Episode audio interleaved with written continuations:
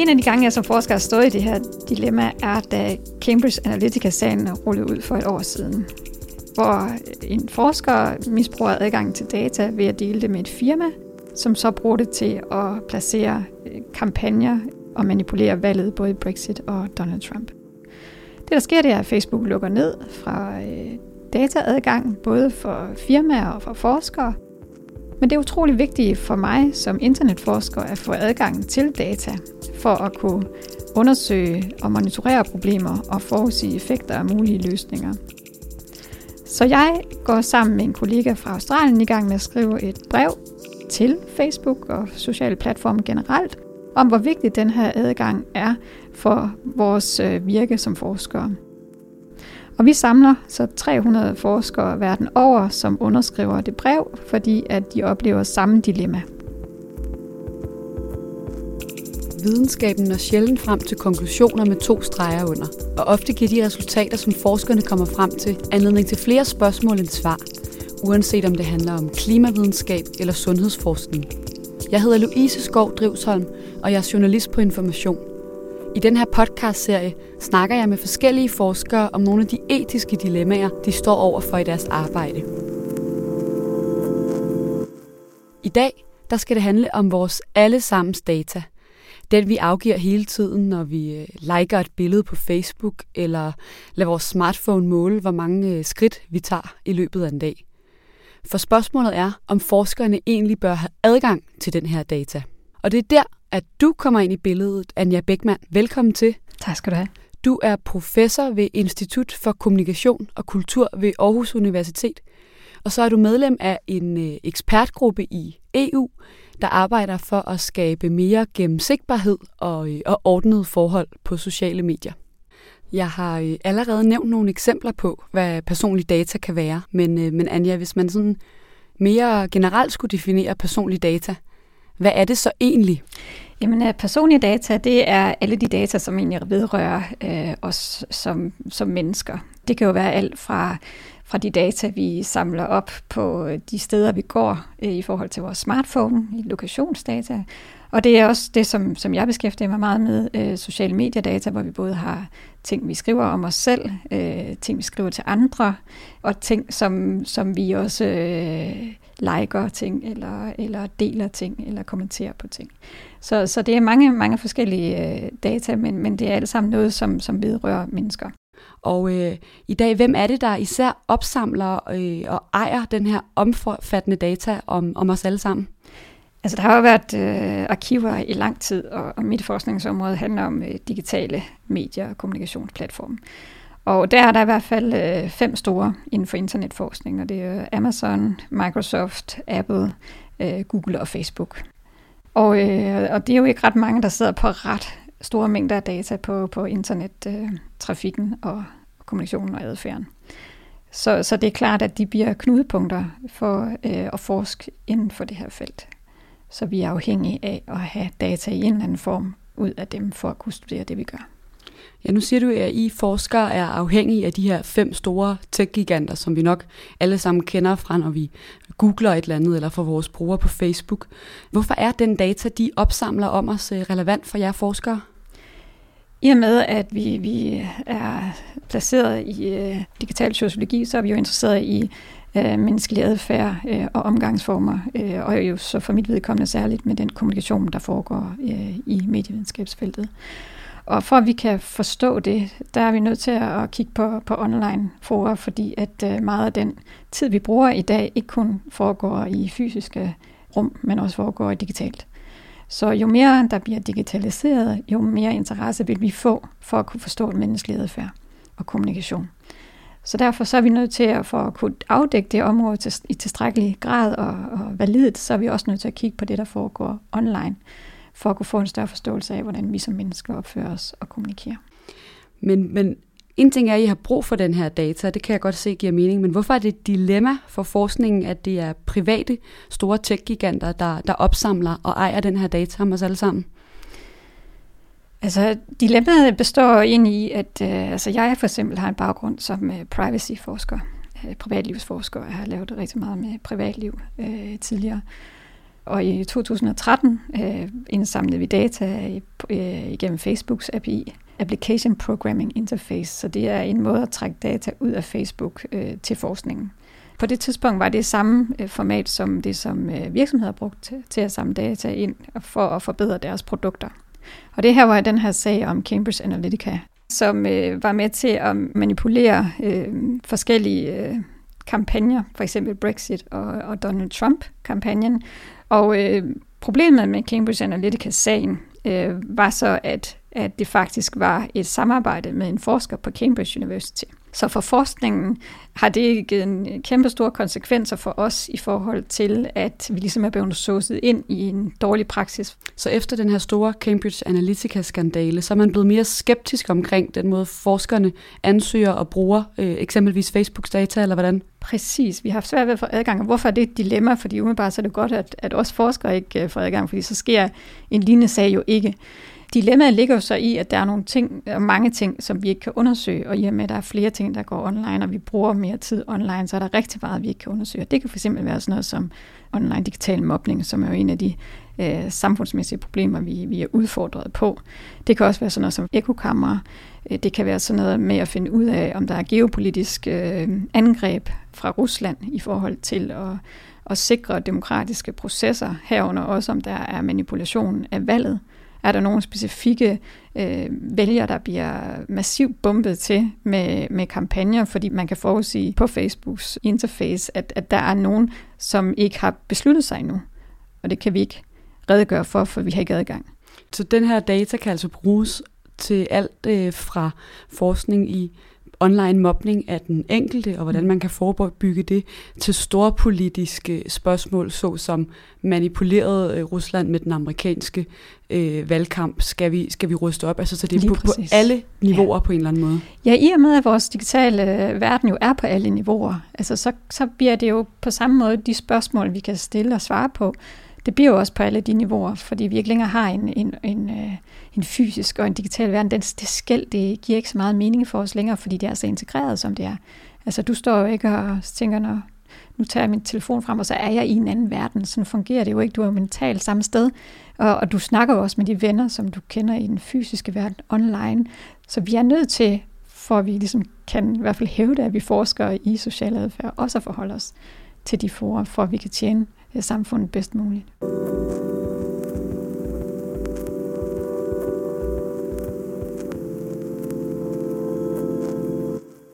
Så i dag så afgiver vi altså øh, en masse data om os selv, og det er nødvendigt, at I forskere kan tilgå den. Jeg tænker umiddelbart, at det, det hele er, er ret nyt med al den her personlige data. Øh, Facebook er i hvert fald sådan en relativt ny app, det gælder også Snapchat og Instagram og nogle af de andre steder, hvor vi har profiler og afgiver data. Men hvornår begyndte man egentlig at kunne opsamle data på helt almindelige mennesker?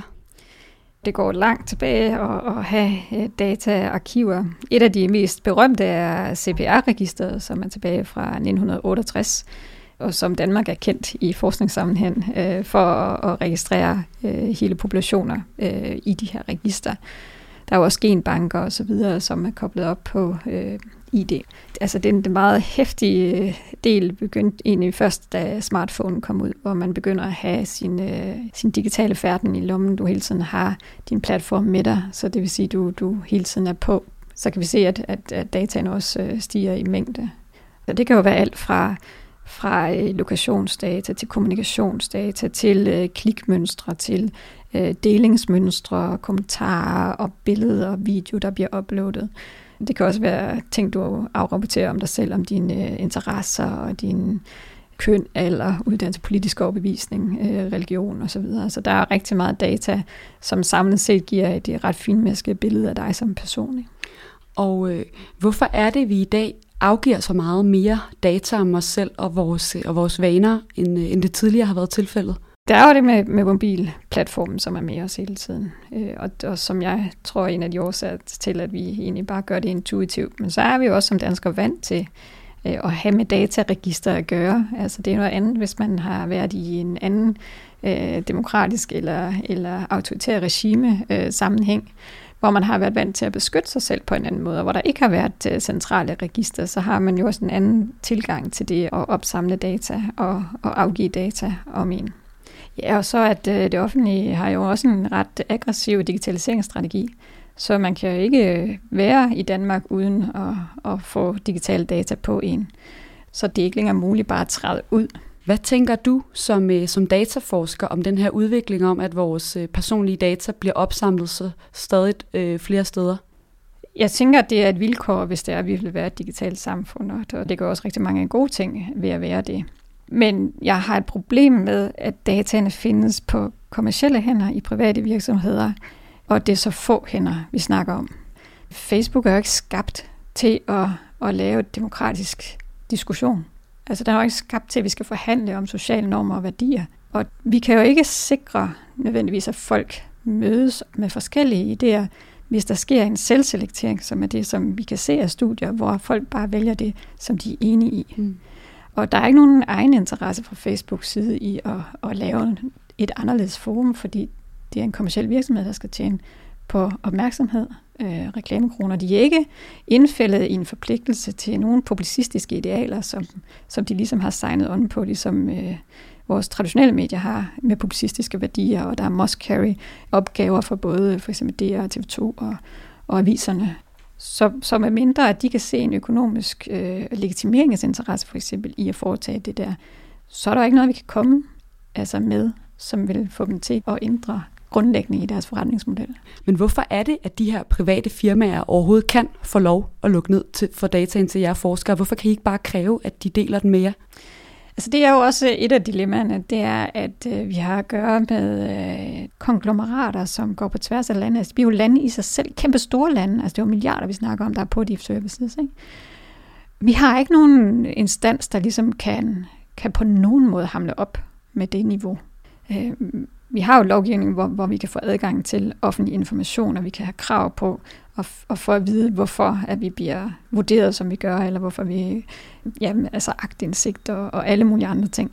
Men vi har det ikke i kommersielle forer, på trods af, at der samler rigtig, rigtig meget viden om os. Mere viden, end vi stort set har på offentlige hænder. Ikke? Det er et kæmpestort øh, problem, hvis du spørger mig. Men Facebook har jo også øh, skrevet under på, at de vil øh, fremme øh, evidensbaseret forskning ved at give mere adgang. Og en af de ting, de har øh, haft i søen, har været noget, der hedder Social Science One, hvor man kan ansøge om at få adgang til Facebooks server og lave øh, analyserne på Facebooks server, uden at dataene kommer ud. Men det er jo så kun en lille håndfuld øh, forskningsteams verden over, der har fået adgang til det. Og det er jo noget af det, som vi som øh, internetforskningscommunity har været meget øh, vrede over, at man har valgt en løsning, der ikke er skalerbar. Fordi det er jo ikke, det er jo ikke løst, ved at man lader 10 forskergrupper få adgang til noget, og så har man ligesom slået digital mobning ihjel, eller politisk manipulation ihjel. Altså, så, så det er en udfordring, lad mig sige det sådan. Nu nævner du netop selv det her med, at data, den sociale data, er for Facebook øh, blevet en forretningsmodel. Mm. Hvorfor er det, dataen om os alle sammen er så værdifuld? Altså Facebook og Google især er jo reklamevirksomheder. Og de handler om at få solgt øh, de reklamer, som kan sandsynliggøre, at du går ud og køber noget. Eller ændre holdning, eller hvad der nu er intentionen bag den specifikke kampagne. Og jo mere de ved om, om dig som person, om os som personer, jo bedre kan de øh, lave den konvertering, som det hedder. Så det vil sige, at jo mere de ved, og jo mere du ved, hvilke præcise data, der siger mest om en persons adfærd, jo mere værdifuldt er det. Så er der også kommet en helt anden øh, dataøkonomi, som handler om, at fordi vi har så mange forskellige algoritmer, der styrer forskellige services i øjeblikket, de skal trænes på noget data. Så for at inden de bliver ligesom øh, released, altså sluppet ud, så skal de først have en intelligens. Og den kommer fra ekstremt store mængder data. Så det er sådan noget som IBM Watson, øh, og det er også Google har, bruger også deres data til at træne øh, algoritmer, det samme gør Facebook osv. Så, så, så de bliver ligesom endnu mere værdifulde.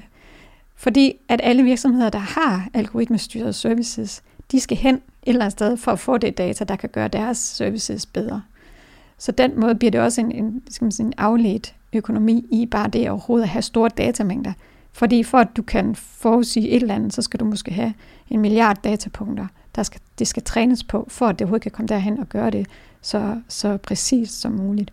Og det er jo fra alt fra risikoprofiler for bankerne og for forsikringsselskaber. Det kan være diagnoser i forhold til øh, inden for sundhedssektoren, om, om du har brystkræft eller ej. Og, øh, og det kan være, hvem er den bedste øh, jobprofil til et givet job. Bag alle de øh, forudsigelser ligger der øh, et behov for træning, for at man kan ramme den rigtige forudsigelse.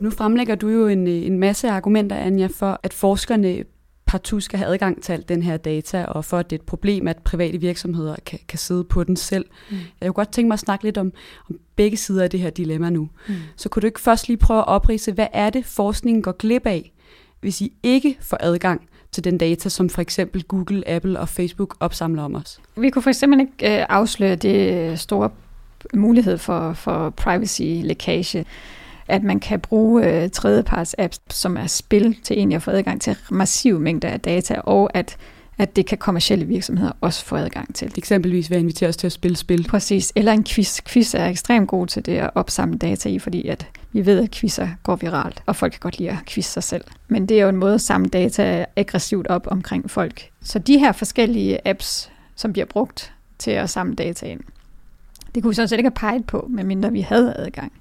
Og så er det hele det her øh, diskussion omkring øh, det kollektive normer og værdier, som vi forhandler i vores samfund, og i det her tilfælde demokratiske værdier. Det kan vi heller ikke undersøge, om de bliver opfyldt og fuldt, eller om der faktisk øh, sker systematisk brud i forhold til diskrimination, eller i forhold til at beskytte valghandlingen.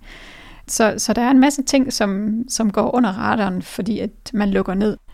Okay, så I kunne for eksempel heller ikke have fået adgang til viden om de massive påvirkningskampagner, der foregik under det amerikanske valg, eller de alle de personlige annoncer, politikere også laver, når der for eksempel er dansk valgkamp? Lige præcis. Det vi har så gjort i forhold til EU-kommissionen og ekspertgruppen, det er at prøve at forhandle øh, med sociale medier om at give adgang til de her politiske kampagner. Og de har faktisk alle sammen skrevet under på at, at give adgang til kampagner nu. Så hvis man går ind på, på Facebook og på Google og på Twitter og de andre, så kan man faktisk se, at de har lavet et arkiv, der giver adgang til øh, at se om for eksempel, at Dansk Folkeparti skriver et til nogle vælgere og noget andet til øh, nogle andre vælgere. Så vi kan også se, om der er nogle særlige regioner eller typer af brugere, der bliver ramt mere end andre, for man kan formode, at der er nogen, der, hvis man finder øh, svingvælgerne, øh, som måske er øh, ubeslutsomme, øh, så, så kan man se, øh, om, om de så er ekstra meget ramt end andre.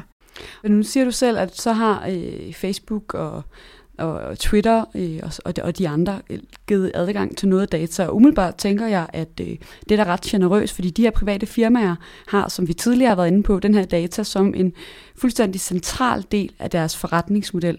Er det så ikke fair, at de bare får lov at beholde den selv? Der vil jeg jo mene, at man ligesom fra politisk side skal være lidt mere aggressiv og så sige, hvis vi vil beskytte vores samfund og de værdier, der ligger til grund for det samfund, så er vi også nødt til at få adgang, for så ved vi ikke, om det gør det. Og hvis man sidder på de mængder af data, så må der være en særlig form for, for aftale omkring det, ligesom der har været pligtaflevering for medierne, for de har også været ekstremt centrale, og faktisk er det stadigvæk så, så må der også være pligt til, at på en eller anden måde, at samfundet, jeg siger ikke, at det nødvendigvis skal være mig som forsker, men at der på en eller anden måde bliver ført kontrol med det. Så når man som privat firma ligesom er blevet den platform, hvor meget den demokratiske samtale foregår i dag, så har man også, selvom man selv måske kun har kommersielle interesser, et ansvar for at dele den data, man opsamler. Ja, det vil jeg mene, fordi vi har også øh, opereret i andre løsninger, hvor, hvor den nye dataforordning giver mulighed for den enkelte faktisk at, at lave, lave en, øh, en aftale med forskere om, at de må bruge, ligesom man kan donere sin krop, og man kan, så kan man jo også øh, give adgang til data til forskningsøje med. Ikke?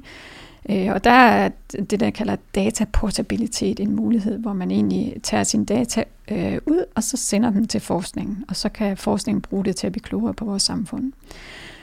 Men problemet med det er, at mange af de data, som er interessante for kollektivet, det er data, der sker mellem dig og mig. Det er ikke din data, og det er heller ikke min data, men det er den interaktion, der finder sted mellem os. Og det er egentlig også det, som, hvis vi skal se samfundsbrillerne på, der er interessante for forskere. Det er ligesom det, der er limen i vores, i vores måde at være sammen på. Og det øh, mener Facebook og de andre store tilhører dem. Så der skal ligesom være en politisk øh, interesse og agens på de her limdata. Og man kan sige, for at beskytte privatlivet, så skal vi heller ikke have adgang til, øh, at du sidder og, og flirter med en eller anden, som, som du ikke lige synes, alle skal vide. Men vi skal have adgang til det, når det bliver kritisk for vores samfund. Ja, for det vil være mit næste spørgsmål. For den her data er jo altså i sin essens personlig. Det er ligesom det, der karakteriserer den. Kunne man ikke argumentere for, at, at den personlige data, vi ligesom afgiver for eksempel på vores online-færden, at den hverken tilhører tech-giganterne eller videnskaben, men at den egentlig kun tilhører den enkelte? Jo, og i vid udstrækning kan du trække det ud med, med dataportabilitet nu i EU-sammenhæng i hvert fald. Men der er en masse data, der sker i samspil med andre. Altså, den, den kan man ikke rigtig sige, du har ejerskab på på den måde. Men de er ekstremt interessante for vores samfund. Hvis du nu for eksempel tager dit newsfeed på Facebook, så får du en masse nyheder om, hvordan folk har opført sig i dit netværk, eller hvad der er nogen, der har liket eller shared, eller et eller andet. Ikke? Det ikke nødvendigvis det, du er eksponeret for, men den sum, du er eksponeret for, er jo ekstremt interessant som medieplatform. Øh, hvad er det, vi bliver eksponeret for? Det er jo det, vi har studeret i 100 år med, med aviser. Men de, de eksponeringsdata tilhører jo ikke dig, eller heller ikke mig, men det er et eller andet sted, de her aggregeringer, hvor vi får noget vist, som en tredjepart har kurateret for os.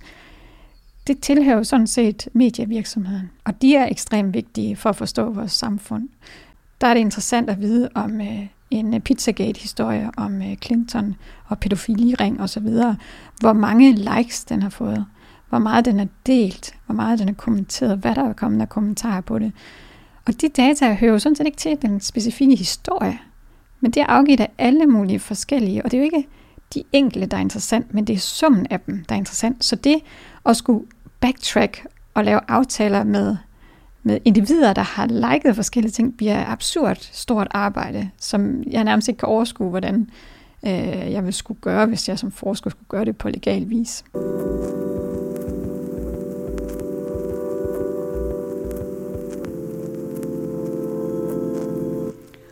Her til sidst, øh, Anja, kunne jeg godt tænke mig at snakke lidt om perspektiverne i det her dilemma mellem, at I på den ene side som forsker har brug for data om os, men at det på den anden side sidder på private virksomheders hænder. Øh, for man kan sige, at vi går jo ikke mindre online. Så bliver det her dilemma om forskningsadgang til personlige data større, eller hvad tænker du? Øh, det er helt sikkert, at offentlige forer ikke bliver mindre personaliseret. Det er også helt sikkert, at man vælger at gå over i mere øh, krypterede fora, private fora. Og det sker både fra brugernes side, fordi de vil beskytte deres data, og det sker også fra platformenes side, fordi de følger med. Jeg, jeg kan ikke se, at, at den udvikling nødvendigvis brydes, medmindre der er nogen, der bryder den. Fordi, altså, som sagt, der er ikke nogen logikker i den forretningsmodel, der handler om publicistiske værdier eller demokratiske idealer hos de her virksomheder. Men hvad er løsningen på, på alle de her udfordringer for jer som forskere? Altså det er jo et stort spørgsmål, fordi det er jo ikke kun os som forskere, der har et problem. Det er jo også samfundet generelt, der, der er udfordret på nogle parametre. Altså en af de største udfordringer er, at vi ikke har noget alternativ. Altså der er ikke noget europæisk alternativ, hvor man kan sige, at der er noget, der, der tjener demokratiske værdier, eller, eller på anden vis øh, indskriver sig i, i noget, der handler om at, at understøtte øh, kollektiv adfærd på de præmisser, som vi for eksempel øh, i Danmark eller Europa øh, kan skrive under på, og som er, vi er blevet enige om.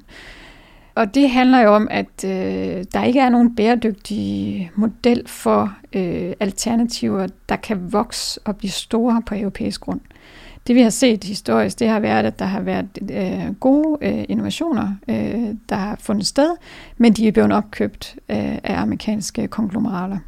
Hvis vi bare fokuserer på øh, dataadgang og, og vores forskningsmæssige interesse i at monitorere, hvad der sker. Øh, det vi har fremlagt som mulige løsninger vil være, at vi har et isoleret forsknings-API for eksempel. Og altså at, et sted, hvor I kan trække data ud til forskning. Til akademisk forskning, sige universitetsbaseret forskning. Og at vi så kunne have de øh, data opbevaret i ordentlige forhold. Så det ikke er en forskergruppe, der nødvendigvis trækker data ud til et specifikt formål, men at de bliver trukket ud kollektivt i en universitær og tværuniversitær sammenhæng. Og så at der er nogle ordentlige øh, faciliteter, der beskytter de data, og at adgangen til dem også bliver langt mere øh, systematisk. Øhm, den model, som øh, kommissionen har lagt for dagen, og som vi også i, i gruppen, ekspertgruppen af har, har kørt frem, er jo den her soft law solution, hvor, hvor vi beror på forhandlinger og dialog omkring, hvordan forskellige interesser kan, kan forenes. Altså ja, markedet kan ikke løse det, det er bevist. Facebook opkøber bare succeser. Ja, ja. Øh, det, det, det ligger heller ikke på den enkelte bruger, tænker du, for man kan måske ikke overskue konsekvenserne af at sige ja til at dele Nej. den her data. Så, så er det politisk ved ja, enten hård lovgivning eller, eller bløde forhandlinger, du tænker, at, øh, at løsningen skal komme fra? Jeg tror ikke selv på, at øh, hård lovgivningen kommer til at løse det her på kort sigt, fordi vi kan jo bare se med GDPR, hvor lang tid den var undervejs. Den startede jo ud. Den sidste øh, datadirektiv var fra 95 eller 96, og, og nu har vi så først fået den her nye øh, forordning nu her. Ikke? Altså, så det er jo bare en lang, lang proces, det der. Hvis der er noget, Facebook kan, så er det de juridiske processer, og de har rigtig gode jurister øh, og policyfolk. Så det kommer bare til at være en lang forhandling. Selvfølgelig tror jeg på, at man skal operere med, med begge spor. Altså at man simpelthen skal, skal prøve at preppe på at blive bedre til at finde ud af, hvad er der mulige modeller for det her? Øh, hvor er problemerne for de enkelte parter? Fordi jeg tror også, at, at øh, hvis man nu var gik i større dialog omkring og, og anerkendt øh, også Facebooks bekymring for datalækage. Altså Facebook er sådan set fuldstændig ligegyldig med, med brugerne som individer, medmindre det er deres forretning i den, der er på spil. Ikke? Men det er det jo så også, hvis de får datalækage, og folk de flygter. Så det vil sige, at de er jo heller ikke sådan super interesserede i at anvende og please og legitimere deres forretning. Ikke? Det korte og det lange, det er, jeg, jeg tror på, at man skal begynde at orientere sig mod den retning. Begynde at orientere sig mod at, at prøve at skabe bro mellem medielovgivning og tech-lovgivning, øh, for eksempel på EU-plan. Og det har man forsøgt flere gange, men den er blevet skudt ned. Der er simpelthen brug for, at, at de her fora bliver beskyttet øh, på en anden måde, end de er nu. Og med beskyttet mener jeg også monitoreret. For vi kan ikke lave en beskyttelse, hvis vi ikke monitorerer. Nej, nu siger du selv det her med, at øh, det kan ikke være den enkelte brugers ansvar, at deres data lander på de rigtige hænder og bliver brugt på den rigtige måde af forskning. Men jeg kan alligevel ikke lade være med at blive lidt nysgerrig som Facebook-bruger, Twitter-bruger og Instagram-bruger, hvad man ellers tager sociale medier. Altså, hvad kan jeg selv gøre for, at forskning kan få gavn af min data, uden at det nødvendigvis er, øh, jeg risikerer min datasikkerhed? Jeg har svært ved at se, hvordan individet andet end at bruge deres politiske og demokratiske øh, virkemidler til at skubbe skal man sige, agendaen, fordi det her, det, det accelererer jo. Nu står vi og snakker om sociale medier, og det vil jo være helt absurd om 10 år, fordi at der er vi bare et helt andet sted. Altså der har vi højtaler i rummet, som opfanger lyd, ikke kun for dig, men alle dem, der går ind i det rum, som ikke har lavet informeret samtykke. Jeg kan ikke se, hvordan man skal lave informeret samtykke på det. Altså så hele det her næste generation internet, som har en langt mere subtil måde at agere på, det er jo også det, øh, det handler om. Det er jo de rum, som vi færdes i, og som er betjent af algoritmer, som er en del af deres grundlæggende logik, og som bygger på kunstig intelligens, der lærer på data, som vi ved øh, har en meget, meget stereotyp måde at opfatte verden på. Hvordan sørger vi for, at de kører under de normer og værdier, vi ønsker? Okay, så jeg kan altså høre, at det, det her bliver ikke et dilemma, der bliver mindre relevant i, i fremtiden. Men jeg kunne godt tænke mig her til allersidst at slutte med, øh, med dit svar på, på, på dagens programs titel. Bør vores digitale data tilhøre forskerne? Nej, det gør den ikke. Den skal ikke tilhøre os. Men man skal lave nogle processer, der gør det muligt som samfund at monitorere og analysere, hvad der bliver gjort, og hvad der er muligheder med de konstellationer, man har skabt, med den infrastruktur, man har skabt. For ellers så ved vi ikke, hvad der sker, og så bliver det Vilde Vesten. Og det tror jeg ikke, vi som samfund har nogen gavn af. Tak til dig, Anja, for at gøre os meget klogere på dilemmaet i dag. Tak, Louise. Og tak til jer, som lyttede med. Den her podcast den er en del af PUD Kop, som er støttet af Lundbæk-fonden. Du kan abonnere på podcasten i iTunes eller i andre podcast-apps. Og du kan blive endnu klogere på videnskabens verden i Informations nyhedsbrev Viden og i vores særtillæg Videnskabløb. Jeg hedder Louise Skov Drivsholm, og med i redaktionen var Anne Pilegaard og Astrid Dynesen. Musikken er lavet af Veronika Andersen. Vi høres ved.